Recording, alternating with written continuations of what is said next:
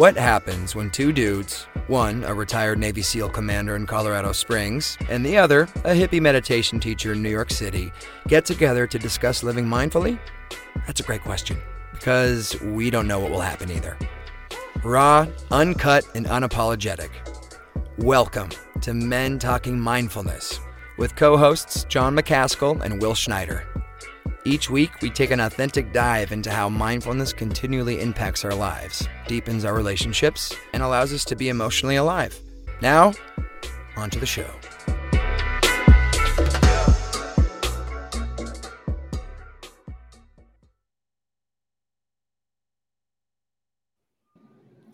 Forgiveness is not always easy. At times, it feels more painful than the wound we suffer to get to forgive the one that inflicted it. And yet there is no peace without forgiveness. That's from Marianne Williamson. Welcome to Men Talking Mindfulness, we do our best to demystify and make mindfulness meaningful to you. I'm Will Schneider here in the Big Apple, New York City, joined by my co-host and brother from another mother, John McCaskill, in, in some town called Colorado Springs. Um, we are John, John Abate joins the show today to help us understand the capacity to forgive. John has lived through a, tra- uh, a tragic personal event that might leave some men forever bitter, angry, and resentful. Instead, through the power of forgiveness, John transformed this event from a soul crushing experience into a life of peace and living on purpose. We will get to his conversation here shortly, but uh, over to John, our co host, uh, for some announcements. What's up, John? How are you doing today? Doing well. I'm doing well, Will. Good to see you and very excited to jump into this conversation. And just for our audience, because my name is John, or at least I go by John, and we've got John Abate on today. For the sake of that, um, I'm going to be going by my full name today, Jonathan just to clarify. So when there's uh, questions targeted towards John, he'll answer it. When it's towards Jonathan, I'm going to answer it. At least that's what we're going to try to do in theory. I'm, I'm going to try to call you Jonathan as best I can, John. John, John Jonathan. we'll see how it works out. And also, you're going to have to excuse my cough. Hopefully, I won't cough too much, too many times into the microphone today. But all right. So that enough said. Thanks for tuning in if that's on video or on the podcast, we appreciate you, our audience. We couldn't do this without our listeners, without our viewers. That said, please, please, please help us to grow the show and spread our important messages by liking the episode with that thumbs up button on YouTube and hit the subscribe button there too there is that is one place where the number of likes and subscribers actually does matter in the in the algorithm so the more likes we get the more views the more subscribers we get then that grows our audience so again please hit that like and subscribe button on youtube and if you're listening on the podcast we'd love it if you would write us a review so you guys are as much a part of this show as we are so that's enough of the shameless plugs let's bring our guest john abate up on the screen there he is. Good, John. How are you? Great to see you guys doing well.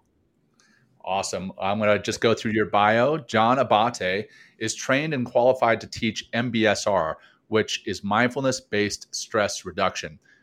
He got his qualification through the University of California, San Diego Center for Mindfulness. Along with his training and credentials, John has spent time formally on silent meditation retreats, and he co leads and facilitates mindfulness and meditation retreats based in Joshua Tree, California.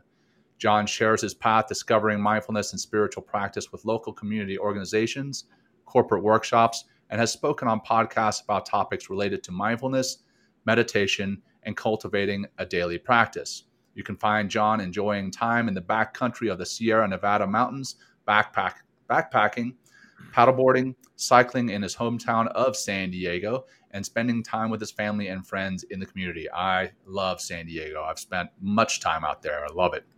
So hmm. great to great to have you on here, John. We're going to be jumping into our opening practice, which Will will lead here, and then we're going to get into our meat and potatoes of the show with the questions about forgiveness. Over to you, Will. All right. So, uh, all right, let's find some peace, everybody. So, uh, you know the drill. If you're new to the show, we do this to uh, teach you, give you some skills, some soft skills to find peace, to relax, to uh, um, just get out of your crazy mind and into your more of your heart. So uh, we're just gonna do some simple breathing. Uh, so if you can close your eyes, go right ahead and do so. If you're doing this while you're mowing the grass or you know, working out or, uh, you know, driving a car, you can also uh, do this breathing practice as well. Um, so if you're to close the eyes, go right ahead and do so. Uh, we're just to work with, um, you know, a triangular breath today. We're going to inhale for five seconds, hold the breath for five, exhale for five seconds. And really on those exhales and the inhales, really try to smoothly from the very beginning all the way to the end breathe through, right, that breath. So let's start with a nice little exhale out the mouth. Ah, great, great, great. Good. Let's take a nice inhale through the nose for five, four, three. Hold that breath softly, gently for five, four, three, two, and get get ready to very smoothly on the exhale. Let it go out for very smooth, right from the beginning for five, four, three. Do the best you can. Two, one, and repeat. Inhale five. Big balloon is filling your torso. Hold that balloon for five. Exhale softly from the beginning. Five, four, three, two, one. And a few more times. In five seconds. Smoothly filling that balloon in your torso, holding that balloon. Five. Exhale. Five.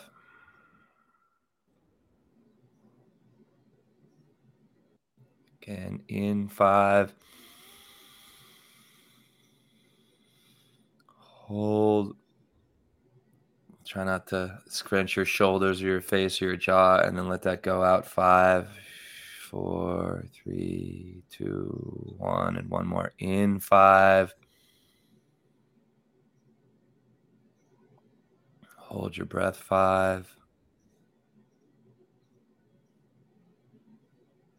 Exhale, let go. Five, four, three, two, one, very nice. Come back to just a couple normal breaths in your body and really trying to fully experience those breaths, the sensations of those breaths. Just being aware of those sensations helps to create or just give you more presence in this moment. It's the only time it ever is here and now. And the breath is one way to cut through all the chatter and all the distractions to get back to the now. Okay, when you're ready, you can make some movements in your neck. Open your shoulders a little bit if you like. Oh, and then open your eyes. and let's start this show and dive into the capacity to forgive. John, Abate. thank you so much for joining us today. Um, we really uh, appreciate your time.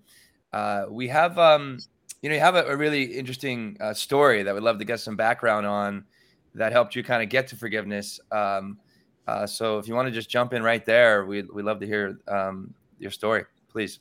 Yeah, I'd love to. Thanks again for having me on. I'm really excited to talk to you guys. Uh, this is actually a story um, that uh, has a happy ending, but it does involve trauma. Mm-hmm. So um, I guess to go back and uh, you know, sort of start from the beginning and just give a little background. So, um, I was living in San Diego. You know, I do need to update my bio as well because I'm talking to you now from the East Coast. Uh, yeah, yep, yep, yeah, yeah. Uh oh, I'm back. where, where are you on the East Coast? Coast? I'm, just, I'm, just... I'm, in Connecticut. So I was born and raised here in Connecticut, came back this summer, and uh, it was time to be closer to family and family in need and uh, it's just wonderful to be back here. But San Diego, Southern California, is just near and dear to me. Um, you know, after I left uh, the East Coast after high school, just kept pushing west, and uh, found myself on the West Coast. And during that time, I uh, found a sport that was uh, it just consumed me and this was road cycling and so i started competing uh, at a pretty elite level. You know i was racing competitively and traveling with a team and um, and and in order to sort of keep that up and to be um, wanted back every year with the team it involves a lot of time and dedication to training. So on to the story. Um, so it was it was a summer morning in August of 2016, I had uh, just left the house with a good friend of mine, a neighbor, and uh, training training buddy of mine. Uh, and we were about a half mile from my house heading out to do uh, this great long Sunday loop that we do. You know, we'd log in like 75, 80 miles. Uh, and we were getting ready to go back and do a race here, ironically, on the East Coast. Um, we were about a half mile from my house and we were just cresting the hill and there's this beautiful golf course and a lake uh, alongside the road. And i was telling my friend how much i loved riding up on this section in the morning because as the sun's rising the dew on the grass and the steam coming off of the lake was so beautiful. And in mid sentence of telling him that i was hit from behind by a car right in the bike lane, and uh, we never saw it coming. You know, mm. never, didn't hear anything, didn't see anything, and uh, I, I was in really bad shape.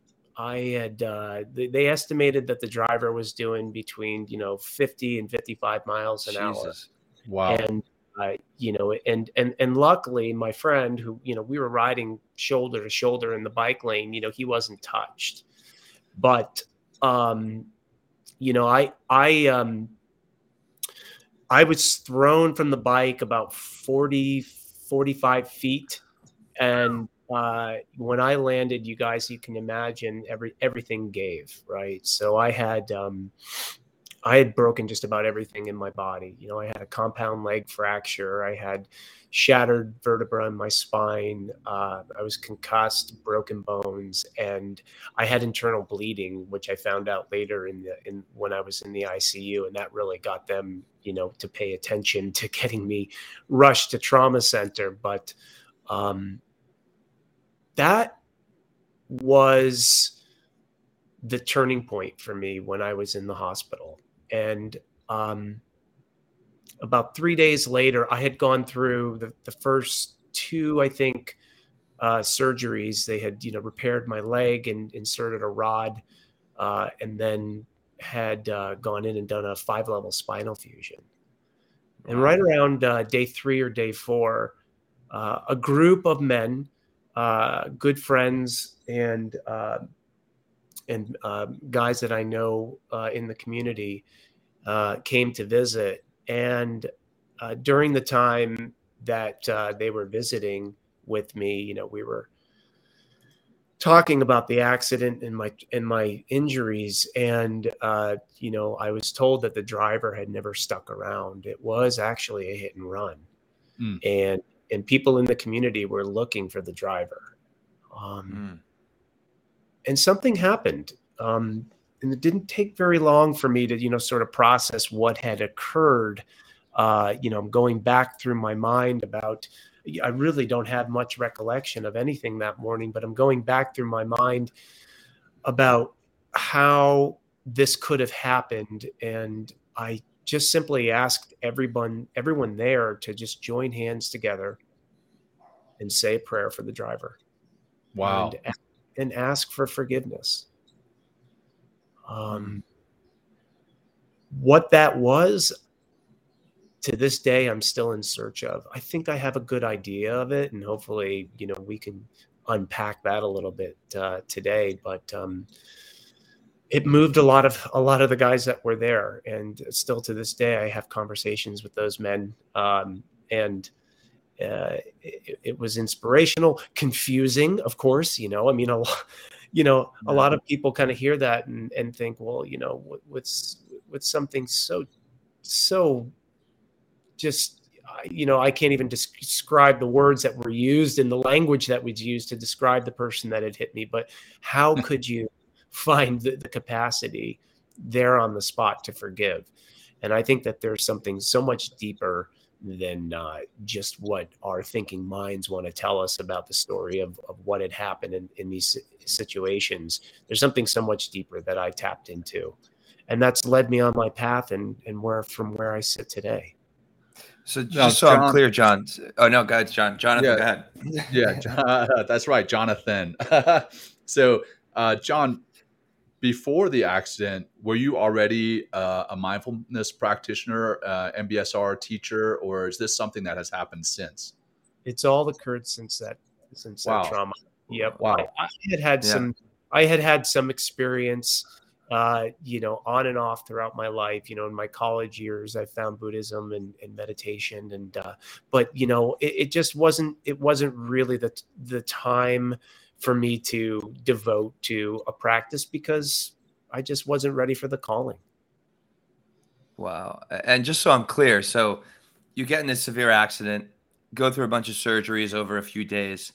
At like the third day after the injury or fourth day after the injury, you kind of, you know, it's not like you weren't conscious, but you're now you're more, I guess, out of crisis in some ways and and healing.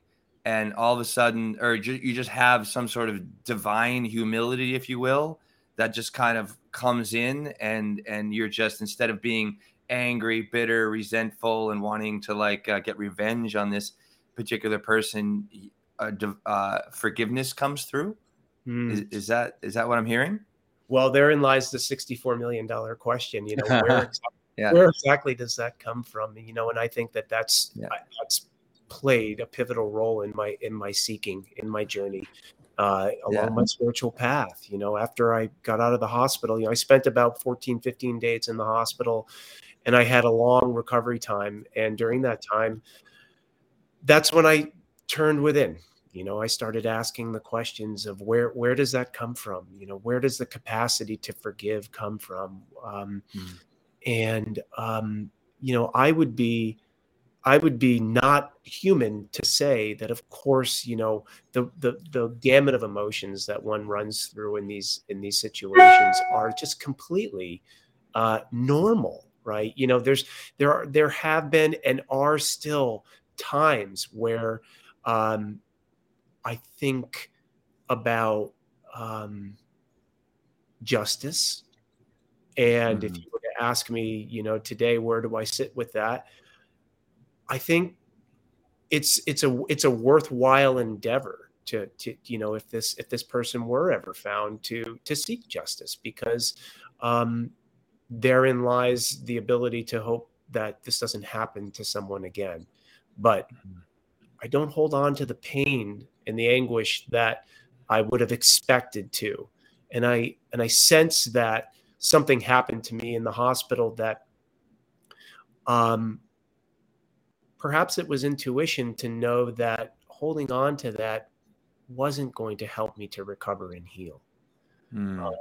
I think that there's a lot of different things that um, may have spurned that opportunity to ask for forgiveness and to bring the individual into my morning meditation um, and just hope that this doesn't occur every time this person passes by somebody stranded on the side of the road may they stop and help or you know and just have a healthy dose of optimism right? Yeah. and i mean this this person um you know it, it's kind of wild for me to think from from my perspective that this person is still out there somewhere and they don't know your fate. They have no idea really. And they are carrying that around with them i mean that's a that's a burden to carry right? Um, for them. So i wonder you know is there a part of you that wishes that you could meet with this person not so that you could get justice but so that you could i mean you have forgiven them but so that you could ex- actually express your forgiveness to them um, and what that would do for you and for them? Well, yeah. So, John, you bring up something that actually I think is worth talking about. Um, I did spend a good deal of time thinking and feeling through what it may be like for someone to wake up every morning and know that they may have killed someone and left them on Right. the side of the road. and from that from that experience I think I truly touched a place of understanding compassion. And Wow. to be able to to be able to Mm. know compassion means to be able to experience that. And I wouldn't I wouldn't say it's it's empathy. You know, I, I I'm not mired in the feeling. I I, I can simply I I I suppose the best way to describe what that might be like is putting yourself in someone's shoes. You know, th- this reminds me of, of, a, of a quote. I'll have to paraphrase uh, one of the great thinking minds of Charles Eisenstein, if you're familiar with who he is. And he was asked about, uh, he, he said something to the, to the effect in talking about forgiveness, forgiveness of in the totality of all of the events that happen happen in a circumstance or event, I couldn't say for sure what I would do you know mm. and and there and therein lies you know this understanding that we we all there's a there's a dividing line between good and evil and good you know that crosses the heart in every human being and i i can't say for sure you know was this person under the influence without a license just afraid of going to jail or i may never know and being right. comfortable with that fact is is is important to be able to let go of that. Mm, that's powerful man. Uh, wow.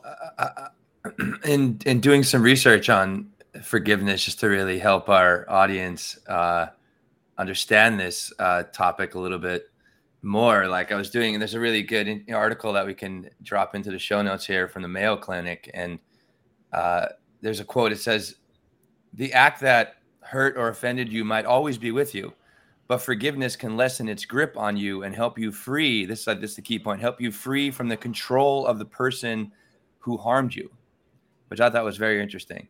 And further, the article says forgiveness doesn't mean forgetting or excusing the harm done to you or making up uh, with the person who caused the harm. Forgiveness brings a kind of peace that helps you go, get on and go on with life and and uh, as you're speaking here, uh, John, I can just feel so much peace and uh, coming off of you, which is, I mean, it's just really. Um, this is probably the most peaceful guest that we've kind of spoke to, John. I feel, Mr. Commander John McC- Jonathan McCaskill. I mean, that's uh, right. That's, uh, that's how you should address yeah. me for the rest of the show. Uh, but yeah, I, I, I, mean, so this is really, um, I mean, just like, and also it kind of we have an, another uh, episode on like you know you can remain the victim in this circumstance you know uh, john. Like you've had you know from this tragic experience you know you could have just been the victim and you know uh, i'd imagine that also this forgiving has helped you heal tremendously your body like physically.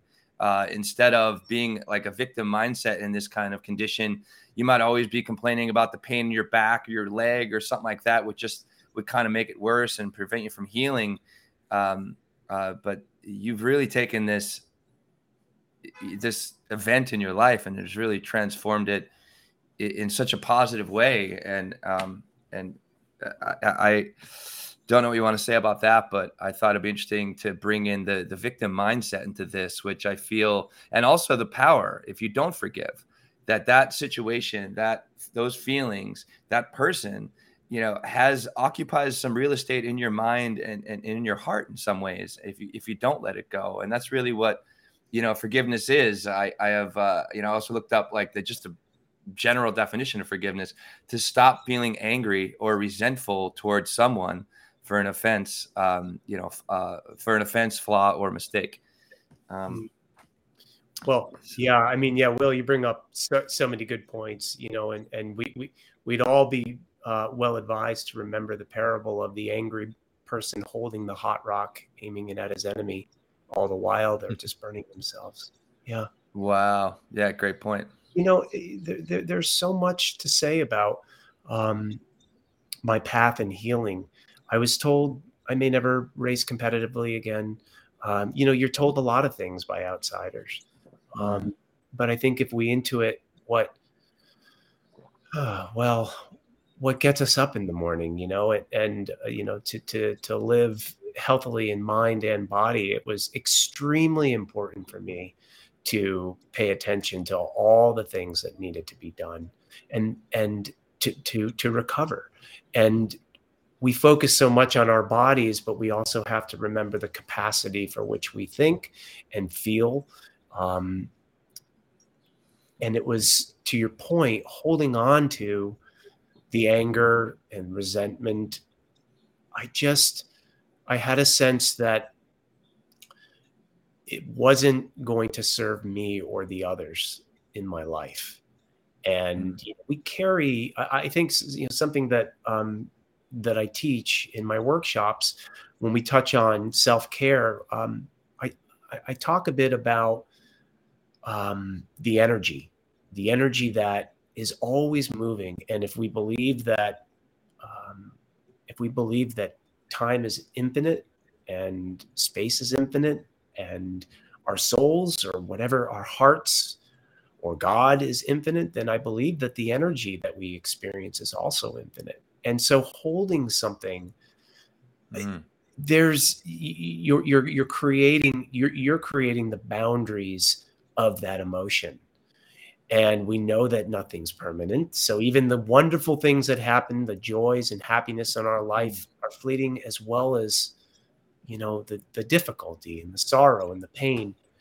And the energy if it's if it's if it's moving in, in a i like to think of think of it as a circle. If it's moving in a circle then that energy just manifests into something else. So we have the we can course correct if we're holding on to negative emotions um, and we you know we can we can move and shift in a way of seeing that energy as something that can be utilized for the good of ourselves and others. And, you know, guys, I didn't come to this, you know, a week after, you know, I got out of the hospital and I was, you know, laying on the couch. This was the process for me. This was, and this is continuing. You know, this is a continual process for me eh, eh, up to this very moment. Um, what does that look like? If you can, if you can share that, what is that? this you know continual uh, um, experience of forgiveness if if uh, even how long how long has it been since the accident well it's been five years five years okay since the accident well i think that the the the process for me is is my practice you know mm-hmm. is is finding the time to get quiet at least once or a few times a day um, and when I do that, the practice of of becoming aware and you know what I teach in my MBSR and in, in, my mindfulness workshops is that mindfulness is not a place we get to. It's not a state. It's mm no, no passcodes or secret handshakes. You know, we're, we're, we're continuing. You know, we're continuing down the path of, of, of always coming back to the, the place of awareness, the awareness of the good and the and the bad. If we if we had to use words to categorize, but you know, pleasant and unpleasant. You know, um, so for me, uh, it's always a work in progress, and. Right the more that I practice, the more I can kind of tune into coming back to a place of recognizing this is not my story. You know, I'm I'm not. There you go.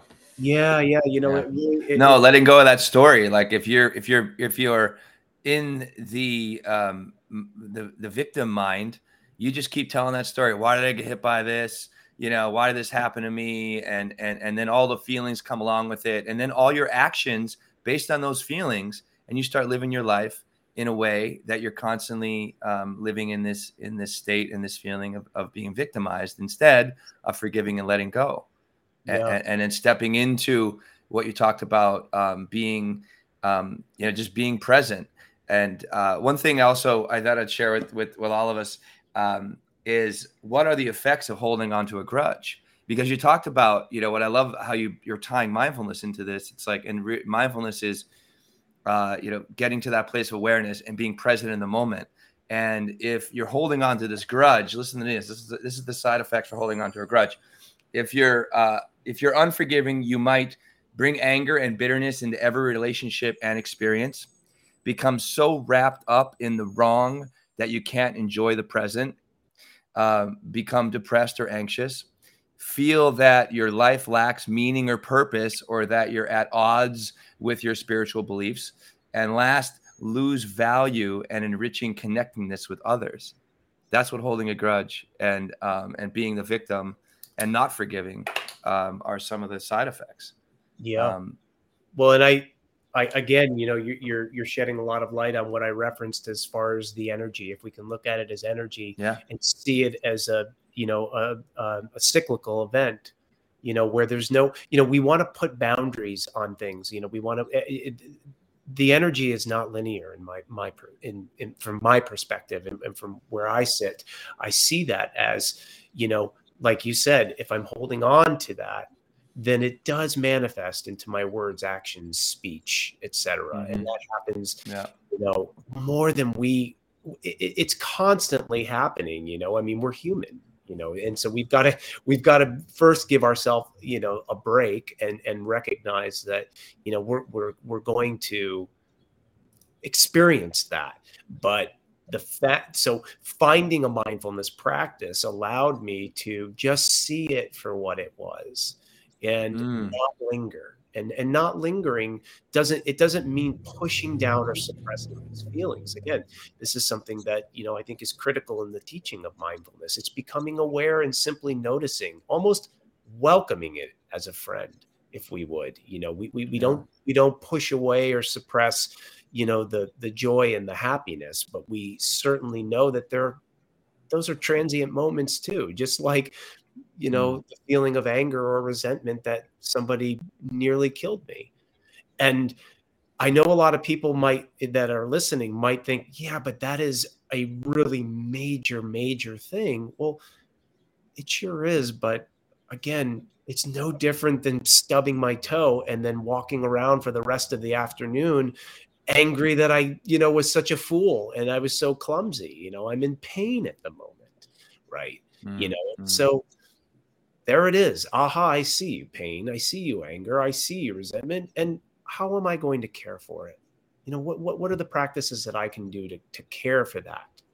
So yeah, I, got, I mean for, for what you just mentioned there with the the stubbing the toe, right? Like uh, Rick Hanson, uh, who's well known in the in the mindfulness space. Um, he's he's written um, several books on this, including the the Buddha's brain or Buddha's mind. I'm forgetting right now, but uh, yeah, fantastic. And and he talks in his book about resilience about how when we get hurt, there's actually multiple arrows that we experience. One is the actual initial arrow, quote unquote, of the pain itself. And then the next one is the arrows that we feel that we throw at ourselves for getting hurt. Like, hey, like you said with the stubbing your toe i'm i'm such an idiot i stubbed my toe. And then you know other, other arrows that we throw at the things that get in the way or the people that get in the way. So for instance in the stubbing the toe anecdote hey you, you're an idiot for stubbing your toe and now you convince yourself that that thing that you stubbed your toe on is stupid or you know a person that a person that you ran into um, they are stupid. And in obviously in the scenario where the on the bike, there was the initial pain at the instant. Then there was a hey, I should in the wrong place. I should have been paying more attention. And these are all potential arrows. And then arrows that you could have been throwing at that individual and causing your yourself and uh, yourself more harm and ache than anything else. I mean, you're not going to actually get that individual back by throwing those um, those arrows, if you will. But I want to also come back to what you mentioned in regards to the MBSR, mindfulness based stress reduction, being a part of your process of forgiveness. So, mindfulness based stress reduction, one, if you could kind of kind of unpack that for our audience, what that is. And then it sounds as though it's almost mindfulness based forgiveness or mindfulness based grudge yeah. reduction in a way. Um, could you just unpack what MBSR is for the audience and how that was part of the process and what you would have done without it or how you would have done without it. Sure. Yeah, mindfulness based stress reduction was actually founded uh, by uh, a gentleman named Jon Kabat-Zinn. And uh, just sort of the, the you know the the brief background and then how I came to find it. Um, in the late 70s, uh, Kabat-Zinn was working at the University of Massachusetts Hospital. Uh, now, he his background, you know, incredibly brilliant man. Uh, his background was molecular biology, and he was working in the sciences field. But uh, he was a seeker as well, and you know he, he had spent a good deal of time uh, studying Eastern traditions. You know, from Buddhism to you know uh, the, the, Vedic traditions, etc. And uh, you know he brought he brought his uh, he brought his practices back here to the U.S. and while working at the hospital. Um, again, this is in like 78, 79, you know, um, the hospital was receiving a lot of men coming in with severe PTSD. And uh, back then, you know, PTSD wasn't really thrown around a lot, you know, in the parlance of, of, of um, disorders, right? You know, we didn't know much about it. Um, but these were Vietnam veterans that were coming back with severe addiction issues, uh, substance abuse, um, you know, uh, running the running the gamut of all mental dis- disease. And Kabat-Zinn said, "Bring them my way." Right, and so he had set up a clinic in the basement of the hospital, and began teaching an eight-week course where participants were coming in uh, once a week for two hours and going through the practices that he felt uh, would help to lessen the degree to which we experience disease and stress. Uh, MBSR does not make any claims to to heal or to salve, uh, you know, our physical or emotional pain.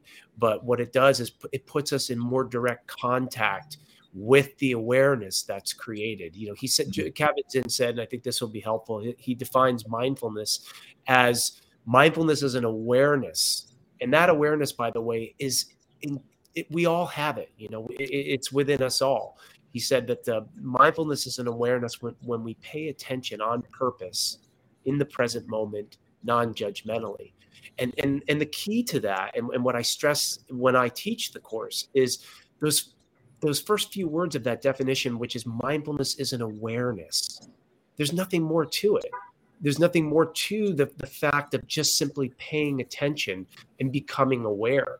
So, um, you know, in my time of recovery, um, I just I dug in deep. You know, I was I was reading books. I read Full Catastrophe Living by Jon Kabat-Zinn. Uh, you know, really started to hone in on my meditation practice, and I was lucky enough to actually be close to La Jolla, California, where University of California, San Diego, and the Center for Mindfulness and Integrative Studies um, is located. And I jumped in both feet, took the eight week course myself, and realized that um, there was something more for me. There was a calling to share what I had gone through.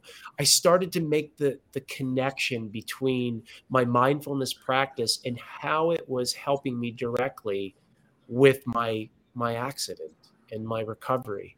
And um, after the eight week course, you know, a period of time had lapsed a bit uh, where life just got busy, but it always kept pulling me back to teach, to teach. And I finally jumped in and took my, you know, teacher training course, and and and now I'm teaching the course to to others. Yeah. And and without that mindfulness based stress reduction, how do you feel your journey to forgiveness or through forgiveness or with forgiveness, however you want to define it, how do you think that would have been different? I like to think about. Uh, it's funny. I, I, sort of look at it as a software upgrade. Uh, you know, I kind of refer back, you know, to you know John 1.0, and maybe I'm 1.1 or 2.0 for.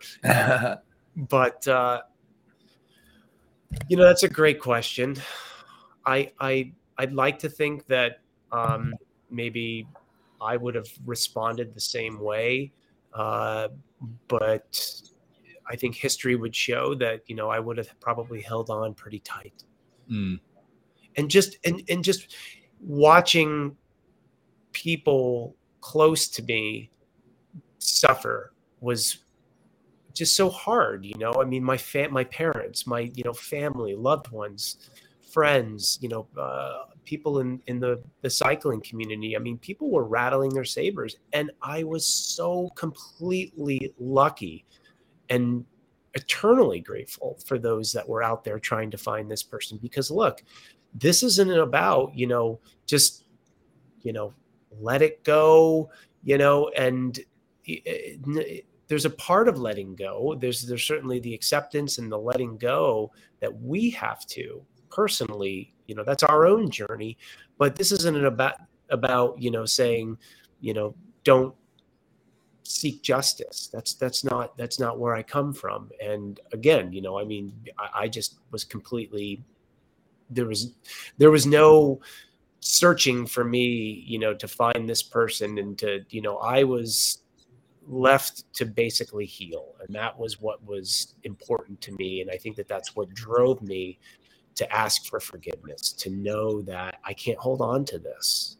So it's become so much more today, you know, and, the, the, the path to forgiveness and it's not it's not easy there, it is hard to let go when we feel justified, right? And so I, have heard, you know, the term righteous indignation, you know, where we just absolutely, you know, this is, I'm, I'm born, I'm, I, I've got, you know, God-given rights, our birthright to hold on to this anger because, you know, something as tragic as being hit by a car, but I'm here to say that, you know, I'm healthier and happier because I didn't hold on, I think. Yeah, we have, uh, um, a very sensitive, overly sensitive society. I feel in some ways, and if your feelings are hurt um, by somebody for whatever, for an action, for something they said, you know, it could lead into uh, or kind of feed into, you know, some of that uh, cancel culture, and uh, and really, I, I think a, a, big part what I'm learning about uh, from you and about forgiveness is it takes a tremendous amount of uh, compassion, which requires maturity, which requires uh, self-reflection um, and objectification of, of of the story and the experience itself. I mean, the experience in the past. I mean, you can keep living it and living it and living it again, and wanting to bring this person to justice, and or you know get revenge, or see something horrible happen to them, or you know, um, and uh, I think just by forgiveness is going or what what we're you know we're talking about here in a lot of ways is going to help you bring you back up into that heart space which is where that empathy lives which is where compassion comes through which is where the where, where you'll find your internal peace which will help to create more peaceful relationships in in in the world. Um and uh uh, it's it's a I feel I feel if we just would have uh, take some time to understand people instead of just canceling them or or not forgiving them because uh, even if you cancel them and they're no longer in your space like you're still holding on to something mm-hmm. you know there's got to be some sort of I, I imagine in, in, those circumstances there's got to be st- still some sort of bitterness and resentment there um, and this is just can be a really valuable tool to just help heal not just ourselves but i feel so much of the the problems that we have in our world right now is is is that inability to forgive and and to hold on to you know circumstances and people and feelings and stories and and you know we talked about what happens if we don't move beyond what it does to all of our relationships it's not just that one instance that or that one person you're canceling but it starts to create like almost a, a, a cascade of canceling because because uh, you're still living in that story from that one transgression that uh, might have happened so so long ago. Yeah, yeah. Um, you know, try. Let's see if we can try and make this connection.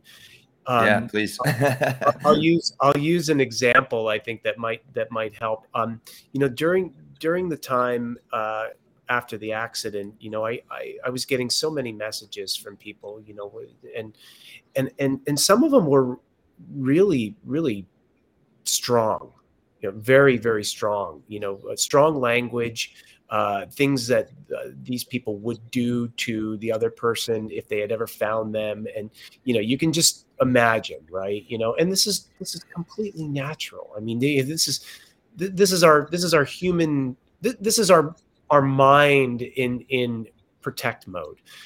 Yeah. But I had a sense that see if I can try. I'm going to try and make this connection to compassion. Um, in thinking about how we want to seek retribution, justice, revenge. And I see it as the egoic mind attempting to protect us. I know that if I can go deeper, I know that that person would not want to to have that thought about them or those actions placed upon mm. them. Mm. And this is the connection that I think is important when we talk about compassion. You know, and and wishing others well, even your worst enemy. And to your point, you know, we get into this cancel culture and we're we're we're constantly cascading down uh, our fear. You know, this is something that is, again, if we look at the cycle of energy, I keep going back to this as a nonlinear event. This is this is generational. This gets passed on, you know, mm. all the mm. way down, you know, family lineage. And um, if we're if we're raising our children, you know, properly or you know with loving lovingly with compassion and kindness and and understanding then that's something you know that you know moves it, it, can move in that direction in a positive way. But as a culture as a society here in the west especially you know we're we're really facing challenging times here you know. I mean we're, we're, we're picking we're picking and choosing sides and and you know be becoming ideologues and and, right. populism it's a really it's a and it and when you look at it, it's all bullshit. I mean, it really yeah. is. You know, it, it, really none. It doesn't matter. You know, it, it, at, at the core of of our being, we're all so interconnected in so many ways. And and and and and I would say, well, just look at the example of would you want someone, you know, to to to come to your house in the middle of the night and you know tear you out of bed and you know and and kill you or, or hurt you or harm you you know because they've done something wrong to you you know? It's like let the mechanisms of of our of our institutions handle that right? You know and and and i have to trust that that's the case. I mean that that's a whole other you know conversation yeah. as far as you know what what the justice system you know you know it, does does it need fixing and whatnot but I have to be able to have optimism and, and hope that, you know, we live in a society that will, you know, take care of us. And so it, we're best to take care of each other. Yeah. Yeah. I want to touch on a, a couple of things. Uh, and then we've got about 10 minutes. John, I don't know what your timeline is. If, if you have more than that, I'd love to keep talking because this is a fascinating conversation and, and a very mm-hmm. important conversation that our listeners, I think, need to hear. Yeah. Um, so I, I, saw you give this, so I'm assuming that's more than 10 minutes. That's great. Perfect. All right. Um, well, what I want to talk about that we haven't really touched on too much is is uh, is personal forgiveness. We've talked a lot about forgiving somebody who has wronged you, but a lot of the time we all walk around with this sense of guilt, um, sense of pain, because of something that we are holding on to for something that we did to ourselves or maybe to someone else. Can we talk about ways to forgive ourselves? Hmm. Yeah, that is where it starts. Yeah. It always has to. Yeah. Mm-hmm. Um,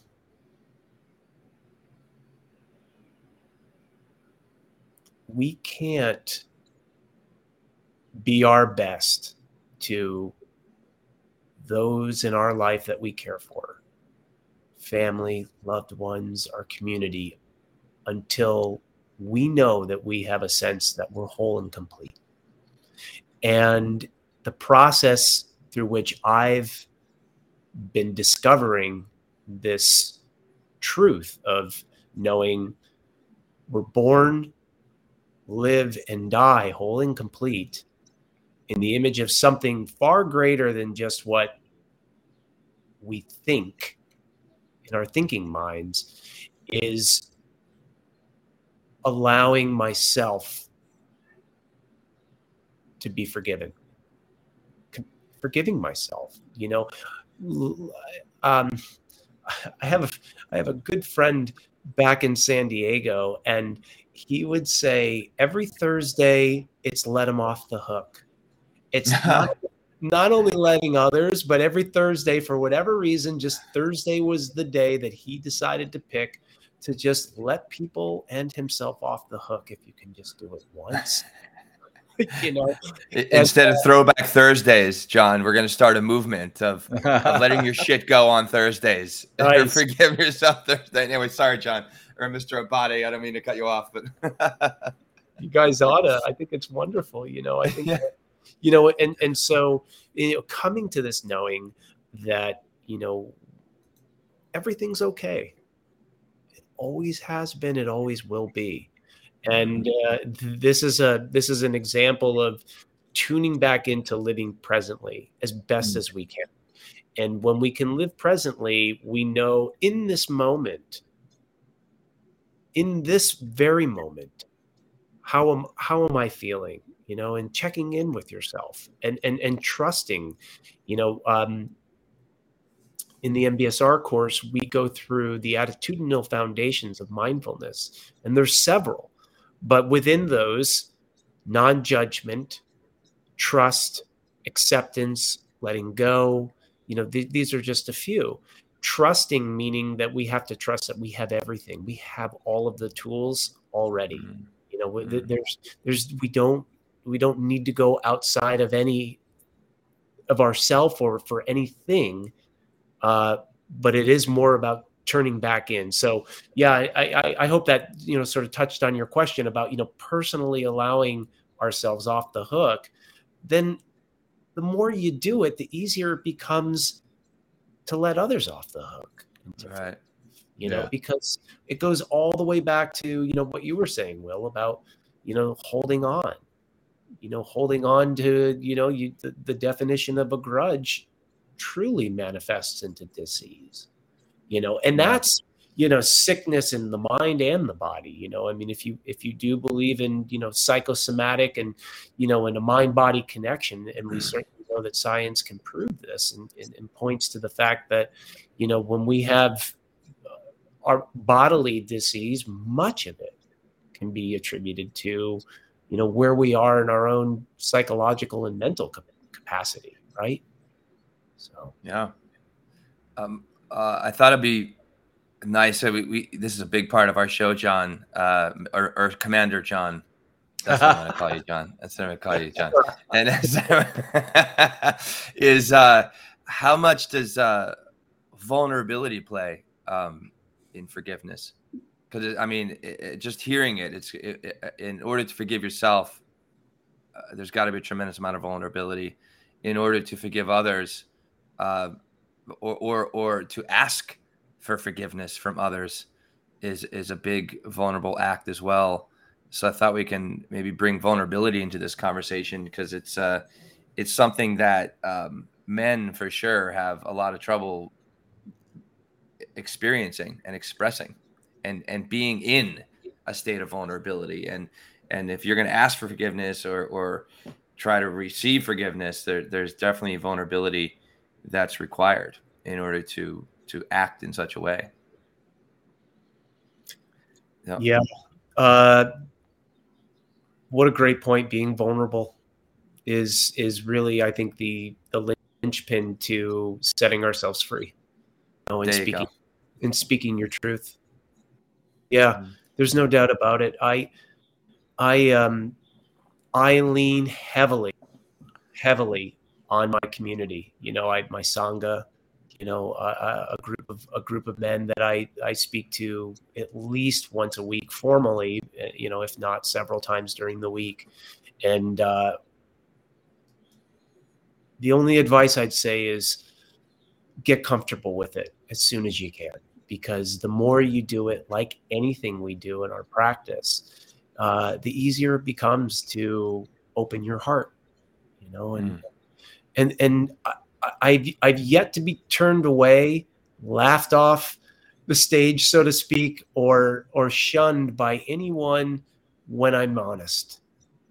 You know, wow. yeah, and and that again creates the that motion of energy you know or or it or it allows that that motion of energy to affect others you know where where people become disarmed by uh, truth and honesty and and someone being vulnerable which then they can relate to perhaps. Or at least you know when i say disarmed i think you know many many times we go into you know uh, communication perfect example you know um, you know we we sort of tend to have a a thought about how things are going to what the outcome is going to be while we're in the middle of a conversation right you know mm-hmm. and so you know tuning back into just being honest vulnerable and being a good listener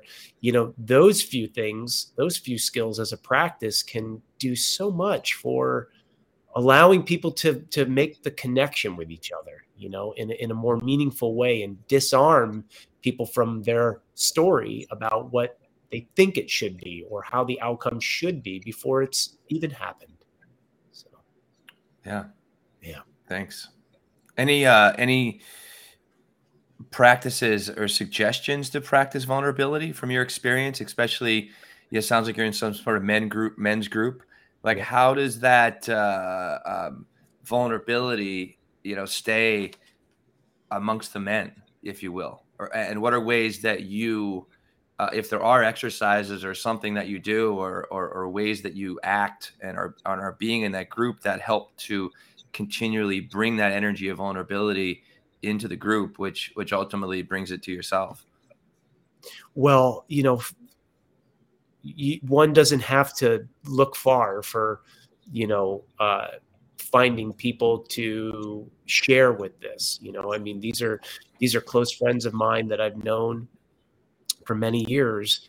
Um, and just through having conversations one on one and starting to form a you know a group of of friends to get together in person and you know especially during the pandemic it was wonderful to be able to at least you know get on a zoom call once a week you know and and spend a couple hours an hour and a half or whatever it was just talking about where we're at in our life you know and this isn't mm-hmm. um, this isn't a therapy session this isn't anything other than just friends getting honest with where they are, whether it's their their relationships or their career mm. or their own fears, you know, and uh, starting with something like that, and then having accountability, you know, so holding each other accountable. You know, we we call it we call each other out on our on our stuff, you know, and that has to happen, and there's there has to be an element of thick skin involved.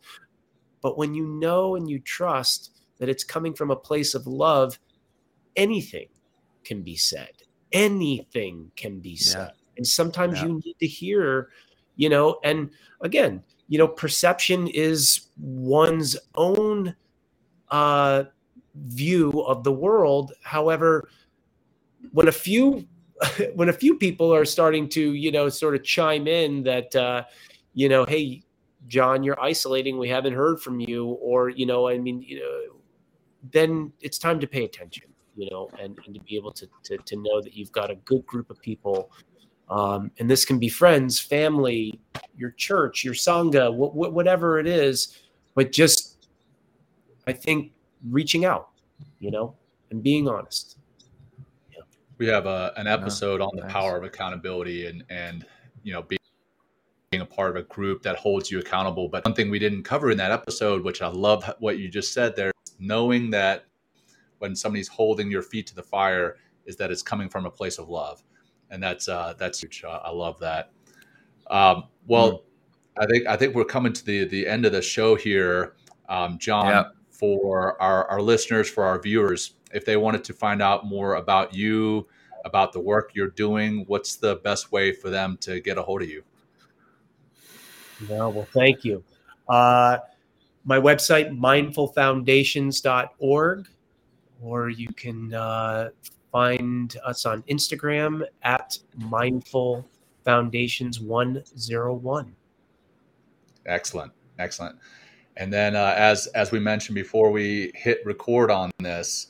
um, we wrap it up with a, a, closing practice. And we would love if you would do the honors, uh, wrap up the show with that closing practice, and then we'll we'll call it done.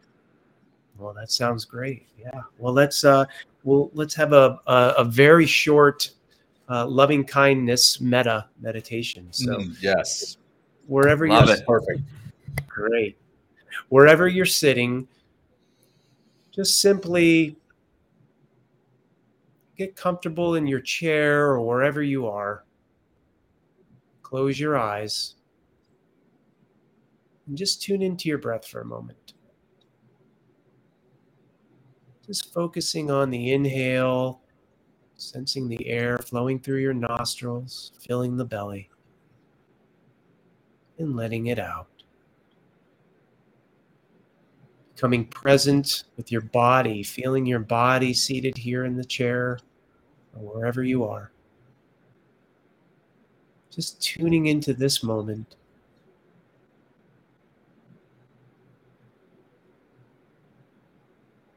And just seeing in your mind's eye you and your expression and wanting to be happy, to feel peace and love and joy and safety.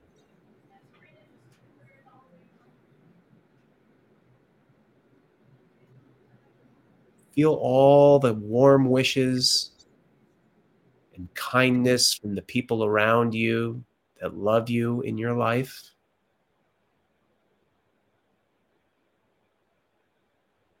And send those warm wishes back out to those people that are close to you.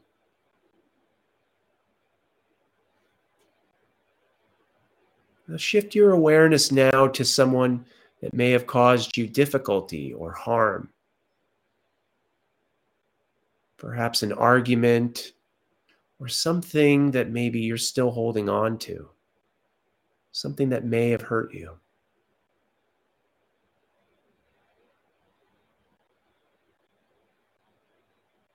And like you, that person also wishes to feel joy and happiness and safety and well being.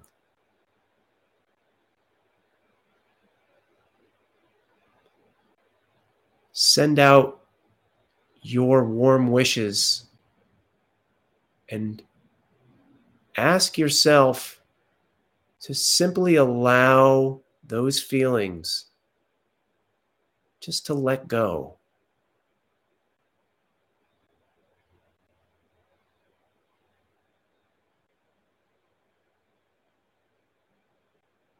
And just repeat this mantra to yourself silently. To all beings, may you live with happiness, peace, joy, and well being. May you live with happiness, peace, joy, and well being. And take a deep breath in and let it out.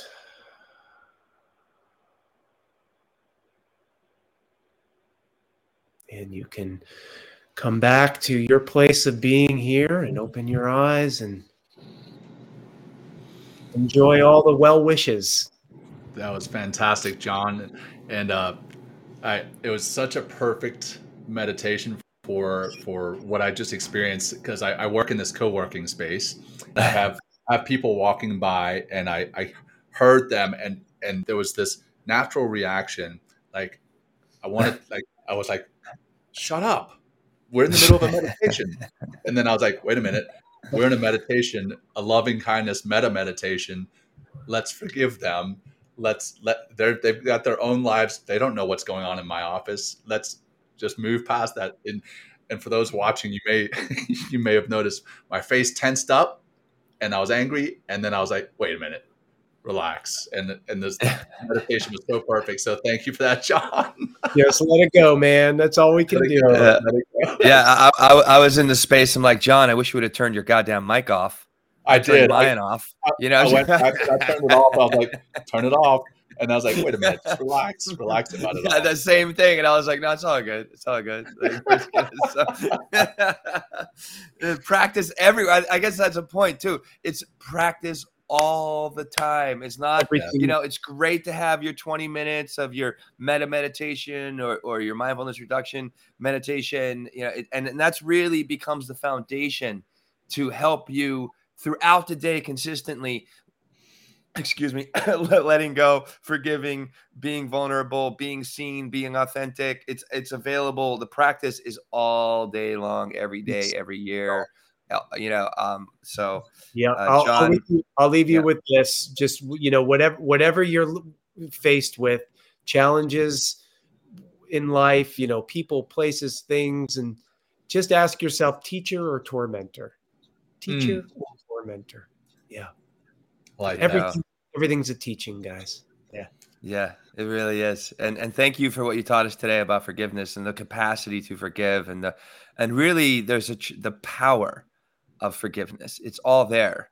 Um, but you have it's something that that that must be exercised. Is something that uh, requires also self-reflection and going within so you can be more effective um, with on the outside with forgiving. Um, so I think that's the show, everybody. Uh, John Abate, thank you so much for joining us today. John McCaskill, Commander Camaskill. Oh my goodness, McCaskill.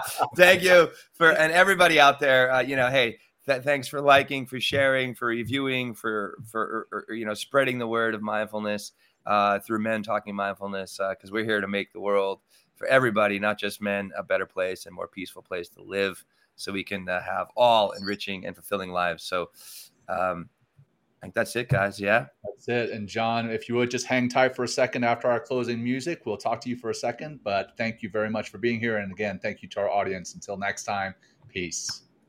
Peace, peace. Thank you.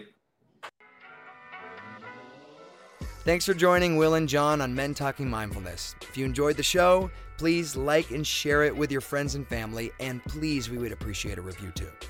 Until next time, this has been Men Talking Mindfulness. Thanks for showing up.